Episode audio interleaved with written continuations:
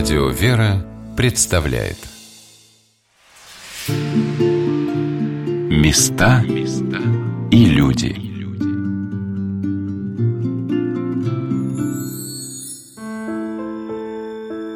В 1907 году праздновалось 500-летие представления Великой княгини преподобной Евфросинии Московской. Это торжественное событие широко отмечалось в Москве. Многие русские монастыри готовили ценные подарки кремлевской женской обители, некоторые из которых представлены на замечательной экспозиции, посвященной Вознесенскому монастырю в Кремле, расположенной в Архангельском соборе в южной его части. Эту выставку комментировала для нас ведущий сотрудник музеев Московского Кремля, кандидат искусствоведения Виктория Анатольевна Миняева. И вот эта витрина, которая как бы завершает рассказ о Вознесенском монастыре, она опять же с удивительным совершенно шитьем новым. Это вот образ Евфросинии Московской, жены Дмитрия Донского. Он вышит к юбилею Вознесенского монастыря, 1907 год, 500-летие. Очень торжественно отмечала вся Москва, тут были чуть ли не месяц празднования, торжественные службы неделю ходили. И вот тогда создали несколько новых иконографий, и было написано несколько икон. Это удивительная икона, вышитая монахинями золотошвейной мастерской Казанского Головинского монастыря, была даром Вознесенскому монастырю Кремля к 500-летнему юбилею. Виктория Анатольевна показала один из юбилейных жетонов, которые выпускались к празднику для хорыгвеносцев. На нем выполнено прекрасное изображение Вознесенского собора, где находились мощи преподобной Евфросинии Московской, служба с акафистом, которая, составленная в монастыре и дошедшая до нас в рукописной книге, совершалась в Вознесенской обители. Одной из удивительных святынь, сохраненных чудесным образом, является пояс преподобной Евфросинии, обретенный на ее мощах. Это кожаный пояс с тисненными на нем изображениями праздников. И самое главное здесь святыня – вот это кожаный пояс. Он из гробницы Евфросинии. Кожаный пояс XV века с тисненными праздниками. Он опубликован нашим замечательным археологом Татьяной Митной Пановой. Каждая сцена. Кожаный монашеский пояс XV века. Он сохранялся в ее гробнице. Его реконструировали, его укрепили прежде всего. Расправили, сфотографировали, сделали прорези этих сцен. Вот эти фотографии опубликованы. В витрине рядом с поясом преподобной Евфросинии Московской помещены и монашеские одежды схимниц Вознесенского монастыря. Почитание молитвенниц этой обители было таким, что даже император Николай II, посетив келью одной из старец, после беседы с ней поцеловал ее руку. На выставке представлен портрет последней настоятельницы Вознесенского монастыря, игумени Евгении Виноградовой, при которой древний кремлевский монастырь стал образцовым в Москве. «Монастырь-просветитель» называла его Виктория Анатольевна. В нем находилась пятиклассная монастырская школа. Было здесь и училище для знатных девиц, где их обучали грамоте, этикету, рукоделию и церковному пению. Матушка Евгения, обладающая исключительной энергией и духовным опытом, пользовалась общей любовью сестер и московского духовенства за свою благотворительную деятельность. В монастыре находилась также богадельня для престарелых сестер обители. В престольный праздник Вознесенской обители всегда служил патриарх. Насильницы шили одежду для членов царского дома, занимались рукоделием для дворцового обихода, вышивали салфетки или полотенца, плели кружева и даже готовили для царицы-царевин их любимые кушанья. Особенно славилась в Москве изукрашенная верба, которую делали монахини Вознесенской обители. Это были букетики вербы, украшенные декоративными цветочными гирляндами, плодами и фигурками, изготовленными из воска. С такими букетиками москвичи праздновали вербное воскресенье, и поход в Вознесенский монастырь за вербой был настоящим праздником для детей. Традиция восковой вербы продержалась целое столетие и пережила даже нашествие Наполеона. Но древних документов о монастыре не сохранилось, и главным свидетельством монастырской жизни являются описи, ладанные книги и записи келарей. Опубликованы документы, что брали ладан для предела Екатерины в Вознесенском монастыре в 1585 году. Ладанные книги, так же как описи, могут давать очень интересные штрихи о жизни храма, так же как вкладные книги, обиходники. Очень важны записи келарей. Вознесенский монастырь уцелел во время французского вторжения. Настоятельница игуменя Трифена успела вывести резницу в Вологду. Французские солдаты вломились в монастырь и дочисто разграбили все, что в нем осталось. В соборе свалили солому для лошадей и поставили бочки с вином, а в Екатерининской церкви устроили хлебопекарню. И советское время не пощадило монастырь. В марте 1918 года, после переезда в Кремль большевистского правительства, монахиням было велено покинуть обитель. Последние его инокини вместе с игуменей нашли себе временный приют при больнице в Лефортово. Они успели тайно под мантиями вынести из обители казанскую икону Божией Матери, утвари, драгоценности и спрятать их на подворье Троице-Сергиевой Лавры. Но большевики учинили там обыск и отправили изъятые ценности в оружейную палату. А в готической церкви во имя святой Екатерины устроили гимнастический зал. О том, какие попытки осуществляли архитекторы, чтобы сохранить хотя бы частично храмы и постройки кремлевских монастырей, рассказала научный сотрудник Государственного музея архитектуры имени Щусева Зоя Валерьевна Золотницкая.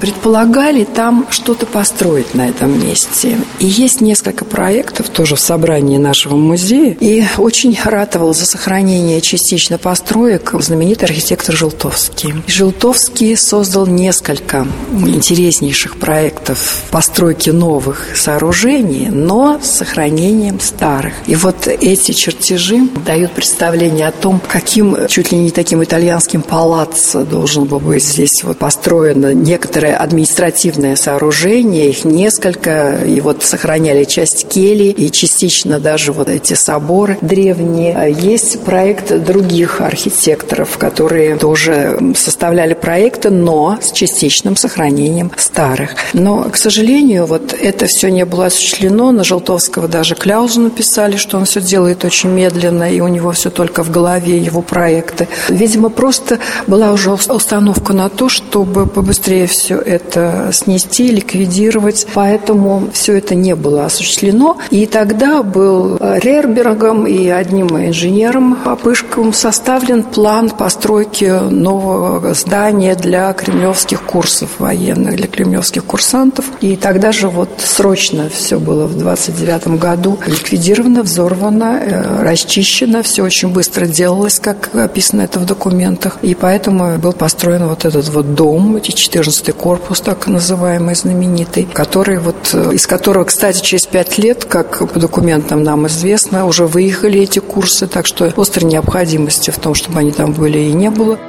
Каким непоправимым событием стало для Москвы уничтожение кремлевских монастырей? Прогуливаясь сейчас по Кремлевскому скверу, расположенному на их бывшей территории, где формы газонов символически обозначают очертания храмов Вознесенской обители, и рассматривая фотографии многотысячных крестных ходов, на которых царей встречали в Спасских воротах сонмы священнослужителей, войска и многоликий русский народ, трудно поверить, что память об этих монастырях осталась в прошлом, если даже камни напоминают об их величии.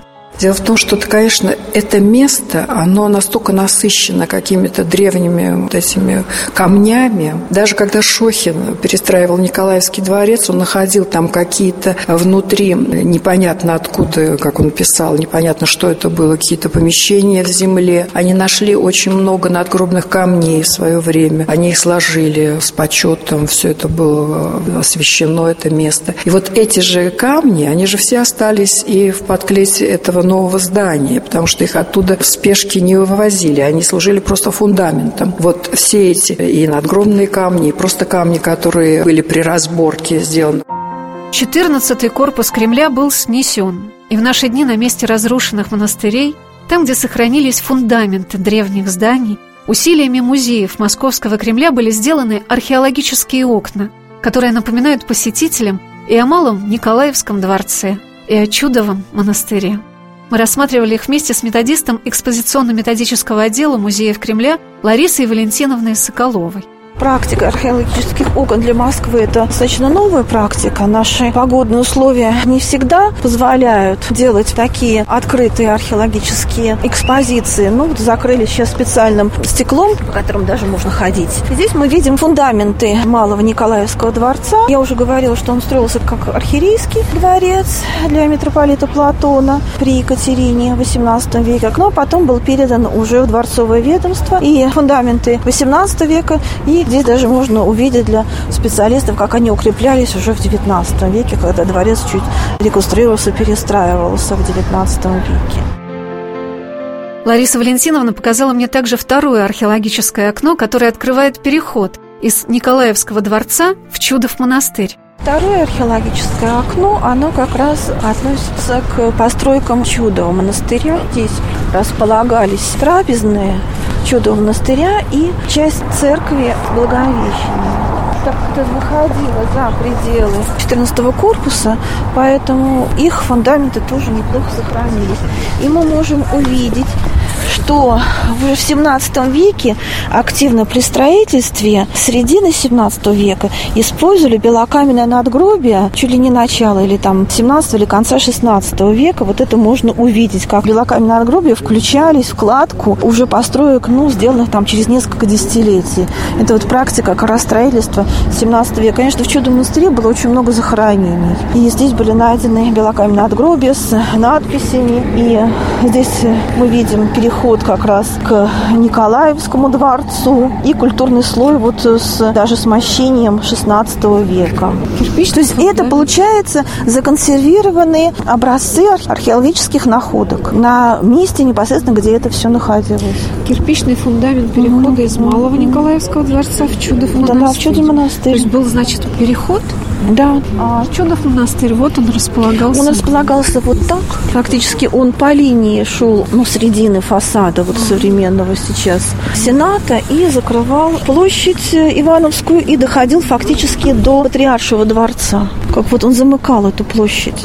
Проходя по Ивановской площади, где царь-колокол окружают многочисленные группы туристов, Лариса Валентиновна показала мне виднеющийся за высокими деревьями Сенатской площади перед зданием Сената у Никольских ворот крест, созданный по проекту Васнецова на месте гибели в 1905 году великого князя Сергея Александровича, генерал-губернатора Москвы, супруга преподобно-мученицы великой княгини Елизаветы Федоровны.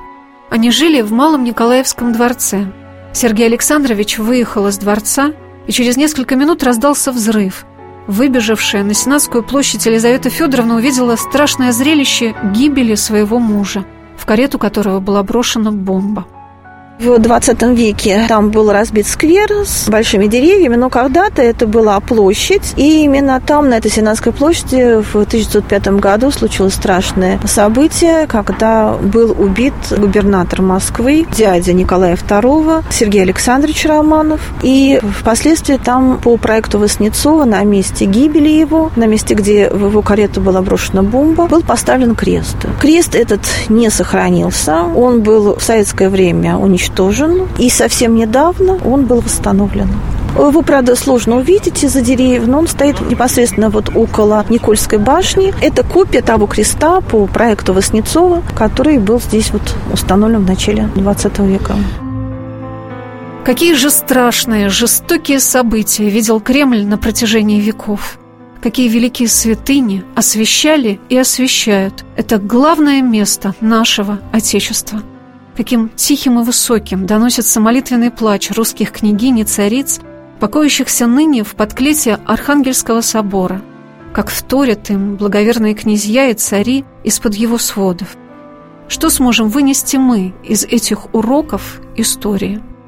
Когда мы пересекли Ивановскую площадь, я попросила Ларису Валентиновну показать мне то, что наиболее достоверно и в большей степени духовно переносит нас в Вознесенский монастырь, Вознесенский собор. Это его сохраненный иконостас. Мы вошли в Патриарший дворец, где я никогда до этого раньше не была. Патриарший дворец у нас никоновского времени, середина 17 века. Это русские мастера. Конечно, это перестроенный дворец. На этом месте были более ранние постройки. Сначала был митрополитчий двор, потом патриарший двор. Он был значительно больше, здесь было больше различных построек, потому что здесь были хозяйственные службы, и конюшни, и какие-то деревянные сооружения, которые не сохранились. А сейчас в Патриаршем дворце у нас домовая церковь 12 апостолов, и на втором этаже располагается музей русской культуры и быта вот 17 века. А на первом этаже в глубине в одностолбной палате у нас там сейчас выставочный комплекс. Второй этаж – это парадный этаж. Здесь были приемные залы. Мы заходим в малые сени, так называемые. Следующие – это большие сени. Здесь вот большой зал, крестовый палуб, где патриархи принимали, устраивали приемы, обеды. С синодального периода, с 18 века, в этой палате была установлена печь, и здесь, видите, готовили миро священное. Поэтому эта палата стала называться мироваренной. И так и называлась, то есть вот эта вся палата называлась мироваренной. Изначально называлась крестовая палата, а когда здесь в 18 веке поставили вот эту мироваренную печь, она стала называться мироваренной палатой. Соответственно, уже прием здесь не проводили, а раз там несколько лет торжественно варили миро.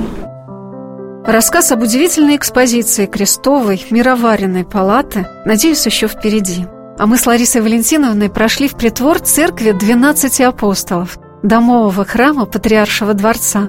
И пока в самом храме слушала экскурсию группы младших школьников, я с удовольствием рассматривала высокие образцы рукоделия русских царевен. Здесь, наверное, те самые пели. Вот трапезная у нас как раз представлена выставка лицевого и орнаментального шитья. Надо отметить, что здесь в Кремле были великолепные мастерские. Как мастерицы-вышивальщицы славились и царицы, и была мастерская у Ирины Годуновой, и у жены Михаила Романова, Дакии Лукьяновны. А Анастасия Романова, жена Ивана Грозного, тоже возглавляла мастерскую, сама великолепно вышивала. Софья Палеолог, бабушка Ивана Грозного, жена Ивана Третьего, тоже у нее была мастерская. Ну, здесь в основном пелены 17 века. Вот мы видим образец воспроизведения иконы Богоматери Владимирской с окладом, который включал евангельские сцены и изображения святых.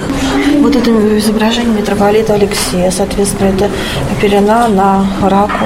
В торжественные дни такая вот пелена с ликом митрополита возлагалась на его руку. Не написано, да, чьи руки принадлежала. Покров митрополита Алексея, мастерицкая царица. Мария Ильинична.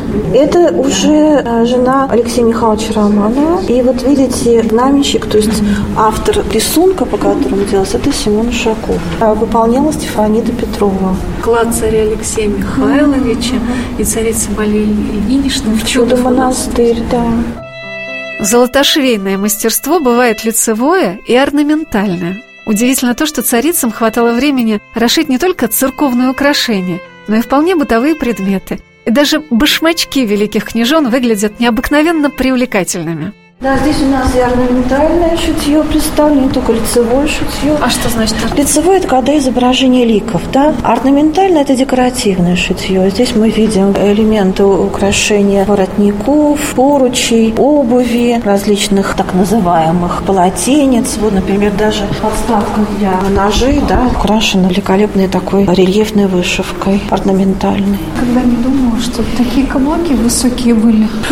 Ну, дело в том, что вообще ценилась в русской красавице дородность, но и рост тоже ценился. Поэтому, если девушке показывали жениху, она была не очень высокой, ну, видел он ее до свадьбы раза два, не больше, и в присутствии достаточно большого количества людей ее могли поставить на маленькую скамеечку, которую не было видно, чтобы она казалась повыше.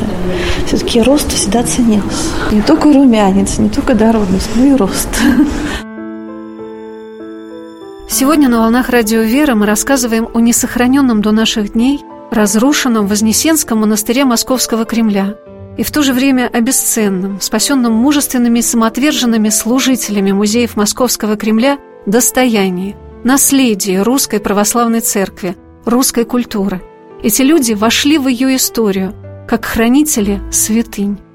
Директор музеев Кремля Дмитрий Дмитриевич Иванов, заведующий оружейной палатой Михаил Сергеевич Сергеев, архитектор оружейной палаты Дмитрий Петрович Сухов, заместитель директора Владимир Карлович Клейн, заведующий отделом памятников Кремля Николай Николаевич Померанцев. Именно ему и приносим мы свою благодарность за этот спасенный, уникальный иконостас Вознесенского собора. За то, что его можно увидеть, перед ним можно молиться, это вершина церковного искусства конца XVII века. Владимир Иванович Клейн умер в бутырской тюрьме. Николай Николаевич Померанцев вернулся в Москву после ссылки только в 1946 году. Эти удивительные люди своим трудом, своим служением, самоотверженным подвигом веры и любви к богодухновенному церковному искусству, к родным святыням сохранили для нас образ русского благочестия, преданности своей вере. Вы видите, что церковь-то не маленькая, 12 апостолов, но иконостас значительно больше. Значит, изначально можно представить немного, получили представление о том, какой был Вознесенский собор. То есть он был значительно больше и обширнее, чем вот эта церковь 12 апостолов. И здесь иконостас, здесь несколько рядов только пристанут. Местный ряд, праздничный ряд, Иисусный ряд и страстной ряд. А там еще и пророческие, и проотеческие ряды, которые сюда не поместились. И здесь мы видим в местном ряду как раз храмовая икона Вознесения Христова. И сразу понятно, что это иконостас из другой церкви, потому что у нас это церковь 12 апостолов. И обратите внимание на эту великолепную деревянную резьбу, позолоченную. Очень тонкая работа. Это вот московская барокко конца 17 века. Уникальная, конечно, образец. Мы очень рады, что все-таки удалось его сохранить, этот иконостас. И обратите внимание, что, например, в праздничном ряду изображения многих евангельских сцен уже иконописцы активно используют западноевропейские гравюры. И мы здесь видим почти реальный пейзаж, уже прямую перспективу или попытки такой прямой перспективы. Изображения не тематичные, изображения более реалистичные или попытки такого реалистического изображения. Это уже характерно для иконописи рубежа 17-18 веков. В иконостасе Вознесенского собора не просто роскошная, невероятно богатая, изысканная позолоченная резьба, которая отражала в конце XVII века мотивы райского сада. То, что так щедро развивалось в эпоху царя Алексея Михайловича и русских мастеров того времени, так называемая флемская резьба с огромными гроздями винограда, листьями аканта и золоченой виноградной лозой. То, что меня больше всего поразило в этом действительно непревзойденном шедевре церковного искусства, это скульптурный образ Спасителя на кресте, распятие, которое так пронзительно воплощено, что слова немеют. Также характерное для иконостасов конца XVII века, то венчает иконостас такое резное распятие, где мы видим изображение Иисуса Христа и предстоящих Богоматери Анны Предтечу. Удивительное распятие, потому что оно даже снизу какой-то своей трагичностью так впечатляет. Да, и даже вот изображение Господа. Распятие череп Адама, который символизирует Голгофу, на которой был распят Иисус Христос. Голгофа – это само название этой горы, как бы череп. И череп Адама, который был омыт кровью Христа, да, и как бы смыт этот первородный грех. Вот такое вот изображение черепа Адама достаточно уже вот характерно именно уже для церковного искусства вот рубежа веков, конца 17-го, начала 18 века. А еще Лариса Валентиновна показала мне в церкви 12 апостолов много особенных по своему замыслу и исполнению икон из Вознесенского и Чудова монастырей Кремля. Это образ Феодоровской иконы Божьей Матери и иконы Воздвижения Креста Господня. А также обратила мое внимание на образ Спасителя в иконостасе. В доисусном ряду мы видим центр Иисуса Христа, и он здесь представлен в архиерейских одеждах, как явление в Откровении Иоанна Богослова, явление на страшном суде, облаченном в подир, то есть в одежды священника. Тоже характерно для вот этого времени, для конца XVII века. И здесь же вот в церкви 12 апостолов у нас представлены иконы XVII века, работа лучших иконописцев, кремлевских иконописцев. Здесь хотела бы вам показать очень интересную икону «Поклонение Христу». Икона связана с патриархом Никоном. Это здесь воспроизведен Киевский крест. Он сейчас хранится в церкви Сергия. Преподобного Сергия в Крапивниках. Вот и здесь мы видим изображение как раз императора Константина и его матери Елены, которая обрела как раз истинный крест, и рядом поклоненный царь Алексей Михайлович и его первая жена, и рядом с ними и патриарх. Какие интересные детали и какие замечательные исторические факты можно почерпнуть на экспозиции музеев Московского Кремля, посвященной Вознесенскому монастырю, и экскурсии «Древний Кремль» и «Святые обители». Многое из того, что вы никогда не видели, предстанет вашему взору. Но вот что удивительно. Лишь только вы действительно попробуете представить эту атмосферу духовной жизни монастырей Кремля, куда приходили со всех сторон России поклониться мощам святителя Алексея, и побывать на службах в Чудовом монастыре, где монахи стояли в одном храме, а паломницы через галерею в другом. где в Вознесенской обители бежали поклониться мощам хранительницы Москвы, преподобной Евфросинии Московской, и прикоснуться к иконе великомученицы Екатерины с просьбой о рождении детей и счастливом супружестве, где молились в разрушенном храме Кремля Николы Гостонского перед свадьбой, а в пределе мученика Уара о здравии младенцев, где покупали украшенные вербы и светили куличи, потому что Кремль был главным местом праздников и славы русской и собирал весь народ под звон колоколов, где куранты на Спасской башне вторили колоколам Кремля, главный колокол которого удерживало сразу несколько человек, чтобы он не повредил Ивана Великого. Если вам действительно все это очень дорого, то вы сможете ощутить всю силу слов человека, который написал следующие строки. «Помни одно, между исследователем и памятником должен возникнуть контакт, тогда ты разгадаешь его тайны. Между тобой и древним, зодчим строителем должен завязаться живой разговор. Научись ставить вопросы, а памятник будет отвечать. Учись слушать голос храма. Вопросы должны быть четки, а ухо чутко». Эти слова главного архитектора-реставратора музеев Московского Кремля Дмитрия Петровича Сухова станут эпилогом нашей сегодняшней программы для того, чтобы помогать нам, приходя в Кремль, все глубже и глубже погружаться в невидимую, но ощутимую, особую атмосферу этих стен, этих священных камней, по которым шествовали и великие патриархи, и великие цари, и прекрасные царицы, и великие княгини, святые, благоверные, хранительница нашего Отечества. И тогда и их слова, и их молитвы будут нами обязательно услышаны.